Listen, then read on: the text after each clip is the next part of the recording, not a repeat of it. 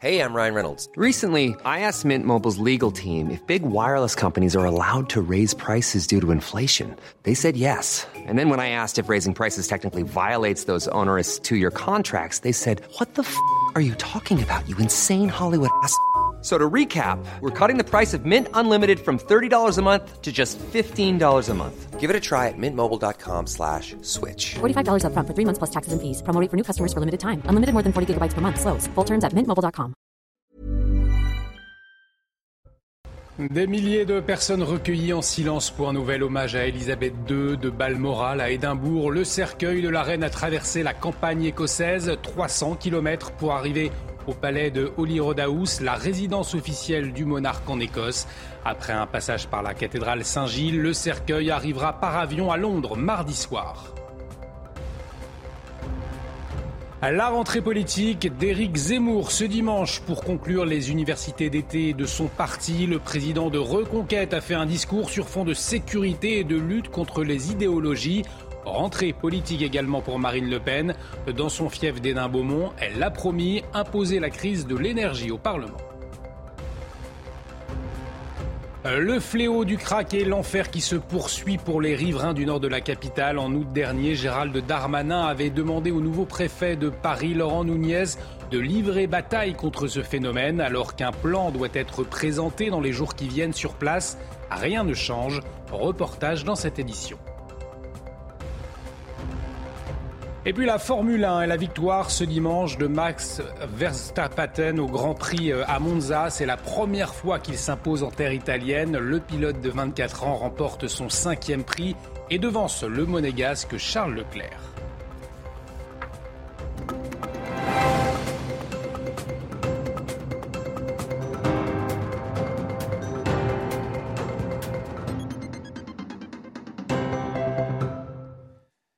Et bienvenue si vous nous rejoignez sur CNews pour l'édition de la nuit. Très heureux de vous retrouver à la une de l'actualité. Cette nouvelle journée d'hommage ce dimanche au Royaume-Uni, la dépouille de la reine Elisabeth II a rejoint le palais de Holyrood à Édimbourg. Le cortège funéraire parti six heures plus tôt de la résidence de Balmoral. Le film de la journée avec Kinsoon. La reine entame son dernier voyage. Le cercueil recouvert de l'étendard royal écossais et d'une simple couronne de fleurs blanches, quitte la résidence de Balmoral. Le cortège funèbre fait un premier passage ici, à Balater, où Élisabeth II avait ses habitudes. Un silence poignant. Ils sont nombreux à s'être rassemblés pour être au chevet de la reine.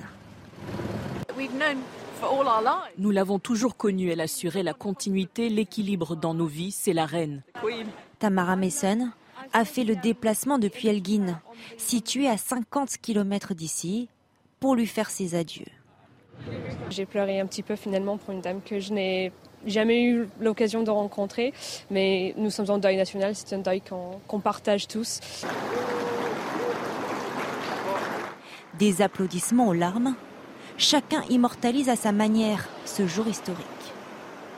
Une traversée de près de 300 km, suivi par la population qui se regroupe le long des routes.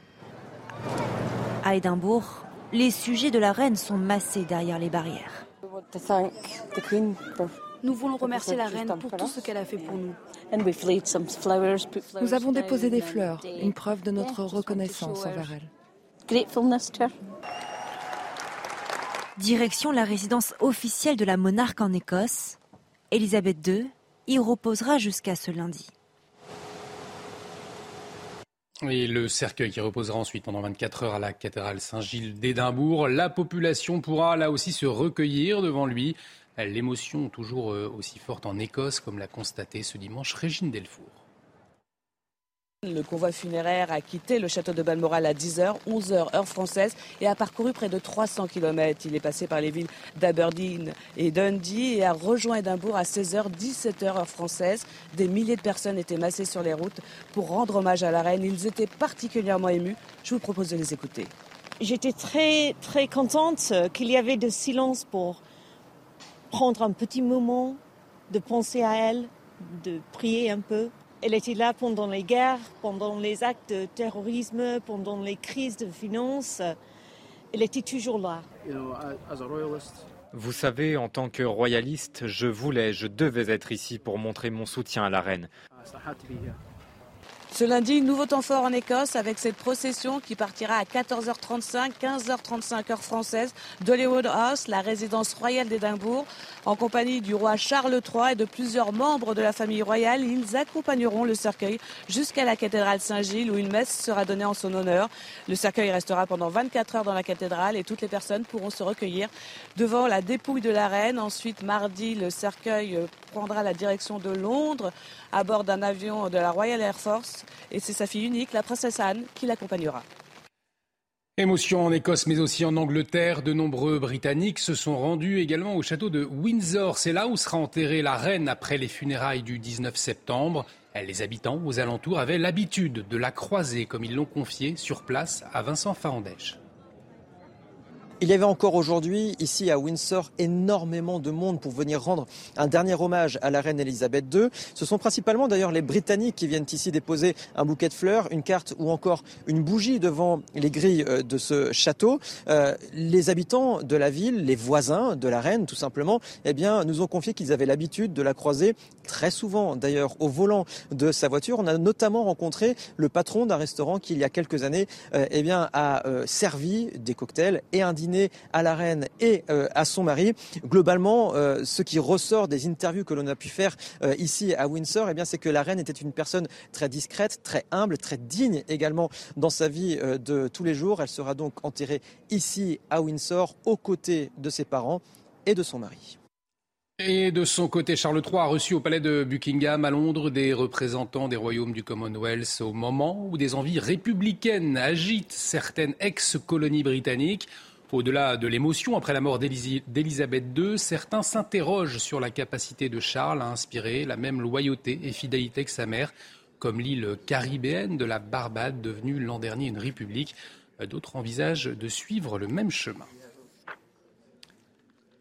L'actualité internationale également marquée par l'échange ce dimanche entre Emmanuel Macron et Vladimir Poutine. Le chef du Kremlin a mis en garde le chef de l'État français contre des attaques catastrophique contre la centrale ukrainienne de Zaporizhzhia, occupée, je vous le rappelle, par les forces russes. Réponse de la France, c'est l'occupation euh, russe la cause des risques. La France qui demande à la Russie d'en retirer les armes lourdes et légères. Et puis sur le terrain au 200e jour du conflit, Kiev revendique des avancées sur les forces russes dans l'est et le sud du pays. Moscou a reconnu avoir perdu du terrain et redéployé ses troupes. Concernant la contre-offensive en cours dans le nord-est de l'Ukraine, eh bien, plus de 3000 km sont revenus sous contrôle ukrainien, selon le commandant en chef de l'armée ukrainienne. L'actualité politique en France à présent est la rentrée d'Éric Zemmour. Cinq mois après son échec à la présidentielle, le président de Reconquête a réuni ses troupes en Provence, à Gréoux-les-Bains. Une université d'été conclue par un discours sur fond de sécurité et de lutte contre les idéologies. Les précisions de Jeanne Cancard. Après quatre mois de silence médiatique, Éric Zemmour tient un discours de rentrée dans lequel il n'a pas changé de cible. Oui, c'est vrai, j'assume une certaine mélancolie française. Comment en serait-il autrement? J'ai grandi dans la France du général de Gaulle et me voilà contraint de vivre dans celle d'Emmanuel Macron. Depuis le sud de la France, le président d'Euroconquête fait sa rentrée politique en reprenant l'un de ses sujets de prédilection. Qui d'autre que nous défend clairement la fin de la submersion migratoire? Quand aucun autre politique n'a le courage de reconnaître le grand remplacement qui crève les yeux dans des départements entiers du territoire national. Pour son retour dans l'arène médiatique et tenter de remobiliser ses troupes, Éric Zemmour a aussi voulu frapper fort avec un néologisme. Aujourd'hui, je vous invite, vous aussi, à ne plus parler de faits divers pour décrire les méfaits de la diversité. Le tabassage, le viol, le meurtre, l'attaque au couteau d'un Français ou d'une Française par un immigré n'est pas un fait divers. C'est un fait politique que j'appellerai désormais francocide. Un discours qu'Éric Zemmour a aussi tenté de tourner vers l'avenir, avec en ligne de mire les européennes de 2024.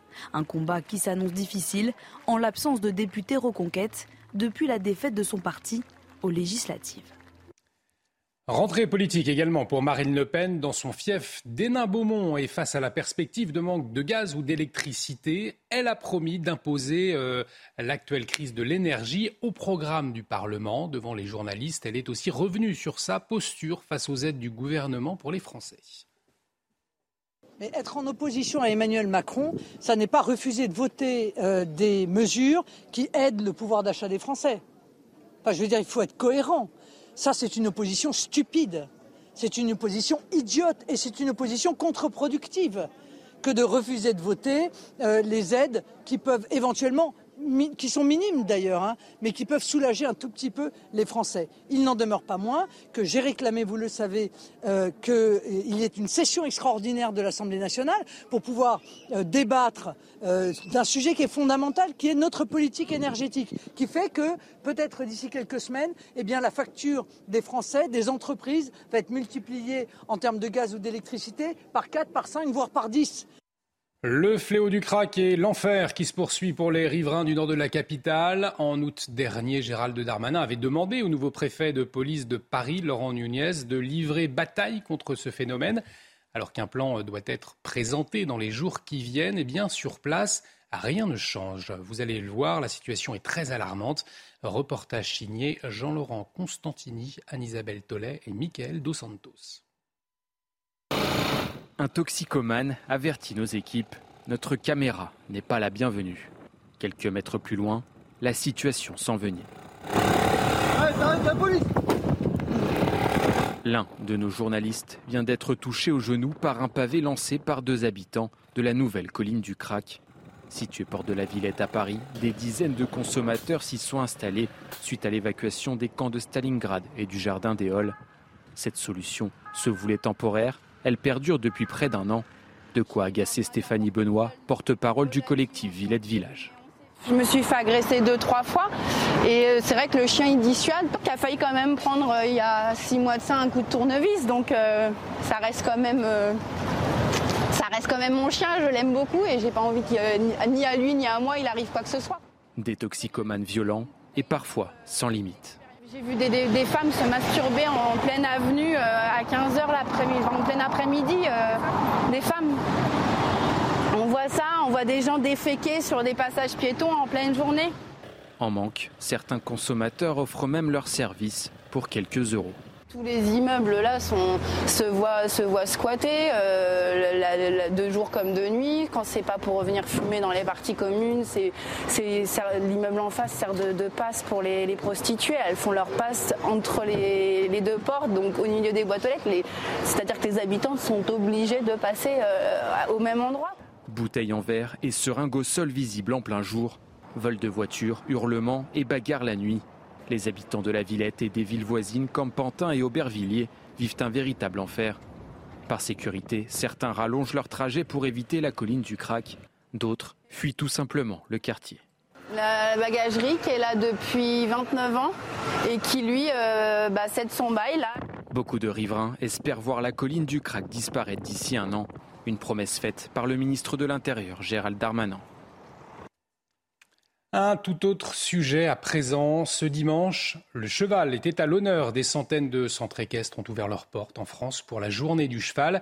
Eh bien, l'occasion de découvrir l'équitation, un sport qui se démocratise de plus en plus. Voyez ce sujet d'Augustin Donadieu. Et là, tu peux la rechanger de main, la passer main droite. C'est un vocabulaire que de plus en plus de Français comprennent. On compte près de 650 000 licenciés à la Fédération française d'équitation et tous sont là pour la même raison. Ça permet un peu de s'évader et de, profiter. Dès que je suis là, ça me fait du bien. Dès que je suis là, j'oublie tout. Euh, ça, procure euh, clairement du bien-être et euh, de l'oxygène dans, dans son corps. Longtemps associée à l'aristocratie et la haute société, la discipline a su se démocratiser. On compte en France plus de 6000 structures et chaque Français en aurait une à moins de 15 km de son domicile. Les tarifs sont également devenus plus abordables. L'heure d'équitation se situe entre 20 et 25 euros, suivant si on est à la carte ou en forfait annuel, trimestriel. Donc c'est quelque chose qui est euh, relativement euh, accessible. Pour pouvoir proposer des tarifs accessibles, les municipalités peuvent participer à l'entretien des structures, comme ici, à Maison Lafitte. Aujourd'hui, les collectivités se sont emparées du sujet et investissent et accompagnent le développement de l'équitation en France. C'est la troisième fédération euh, française et euh, c'est en même temps une filière économique très importante qui génère plus de 11 milliards d'euros de flux financiers. La filière représenterait près de 28 000 emplois, de quoi permettre à tous de mettre un pied à l'étrier. Et la journée du cheval qui nous permet de revenir sur l'actualité qui marque le monde entier ces derniers jours, puisque la reine Elisabeth II était une passionnée d'équitation, une cavalière hors pair. Elle montait encore à 90 ans passés et possédait aussi une écurie de chevaux de course. Retour sur cette passion avec Viviane Hervier. Des dernières photos de la reine à cheval, le 31 mai 2020 dans le parc de Windsor. Elisabeth II a 94 ans. Sa passion pour les chevaux est née alors qu'elle n'était qu'une enfant. L'équitation fait partie de son éducation. Première leçon à 3 ans. Elle devient une cavalière émérite et sait maîtriser sa monture en toutes circonstances. Elle l'a prouvé en 1981 lors du traditionnel défilé Trooping the Color. Un déséquilibré tire des balles à blanc en direction de la reine. Sa jument prend peur, fait un écart et s'apprête à partir au galop, immédiatement reprise en main par la reine avec un flegme tout britannique. En 1982, lorsque le président américain Ronald Reagan est en visite au Royaume-Uni, la souveraine lui propose tout naturellement une balade à cheval. L'ex-acteur américain, qui a souvent joué les rôles de cow-boy, est ravi. Elisabeth II est également passionnée de course hippique. À la mort de son père, le roi George VI, elle hérite de plusieurs chevaux de course. Elle va continuer à en acheter. L'écurie de la reine compte plus d'une centaine de pur sang quand il court, et surtout quand il gagne, c'est l'un des rares moments où l'on a vu Sa Majesté fendre l'armure et laisser éclater sa joie. En mai dernier, elle avait assisté à Windsor à l'un des plus prestigieux concours équestres du pays. Une de ses juments avait été sacrée championne suprême, procurant sans aucun doute une dernière grande joie à celle qui voit tout au long de sa vie une véritable passion aux chevaux. Regardez votre programme avec Sector, montre connectée pour hommes. Sector, no limits.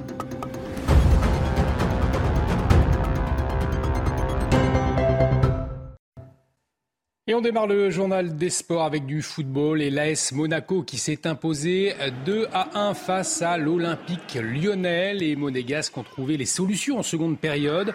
Euh, tout d'abord par Badiachil à la 55e minute qui reprend un corner de la tête. Euh, quelques minutes plus tard, voilà le but. Marie Pan double la mise à la 63e minute. Là aussi d'un but de la tête de Karl Toko et Cambi qui va redonner de l'espoir aux Lyonnais après une jolie reprise de volée. Euh, Lyon aura poussé dans les dernières minutes, mais cela n'aura pas suffi. Victoire 2-1 pour Monaco qui remonte à la septième place du classement. Et puis en Formule 1, Max Verstappen s'est imposé ce dimanche pour la première fois de sa carrière en terre italienne lors du Grand Prix à Monza. Le néerlandais devance Charles Leclerc et Ferrari. Pourtant, le monégasque parti en pole position n'a pas su conserver sa première place. Le titre mondial se rapproche encore un peu plus pour le pilote de Red Bull, Max Verstappen, qui vient de remporter donc le cinquième Grand Prix de sa carrière et sa onzième victoire sur 16 cette saison. Retour sur la course avec Bruno Scagliotti. Les 100 ans de Monza où il avait gagné en 2019, les 75 ans de la Scuderia, la charge lourde sur les épaules de Charles Leclerc. Le Poleman réussit son départ même si Russell fait tout pour lui compliquer la tâche.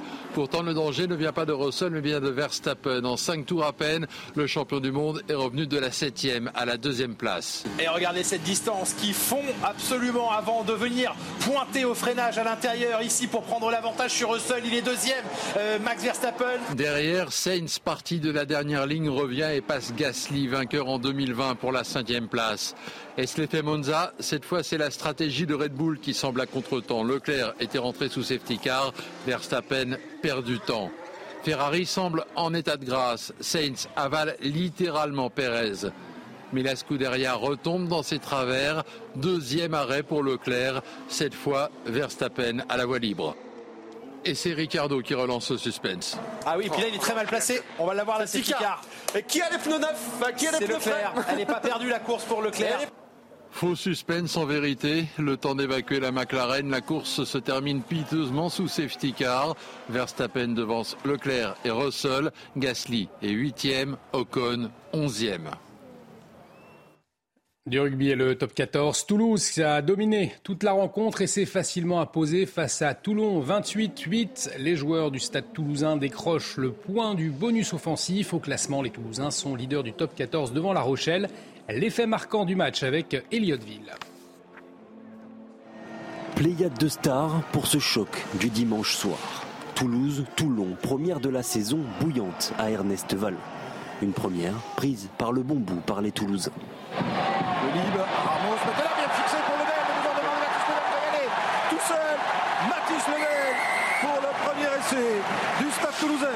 Deuxième essai en deux matchs pour l'international français. Toulouse est lancé et le confirme dans la foulée. Crochet de Dupont qui fixe, qui donne pour Delibes, le crochet derrière.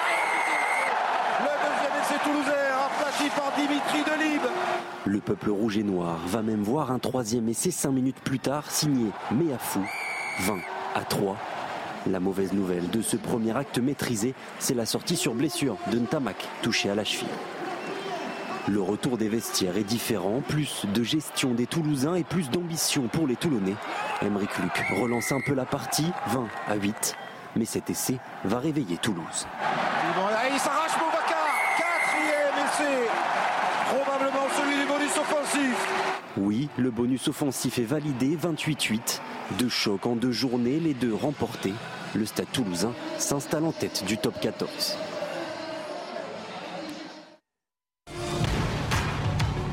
Vous avez regardé votre programme avec Sector, montre connectée pour hommes. Sector, no limits. Restez avec nous sur CNews à suivre l'Écosse qui dit adieu ce dimanche à la reine Elisabeth II.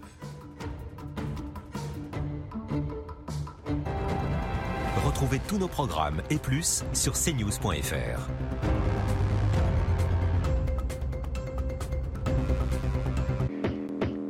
Votre programme avec Unibet, application numéro 1 des paris sportifs. La course vous est présentée par Nouvelle Renault Mégane E-Tech 100% électrique. Ce programme vous est présenté par le jeu Grand Turismo 7 sur PlayStation.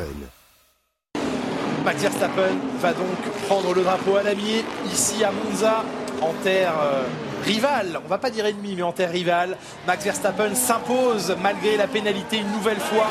Nouvelle victoire sous le drapeau à damier abaissé par Giacomo Agostini. Verstappen s'impose à Monza. C'était votre programme avec Unibet, application numéro 1 des paris sportifs.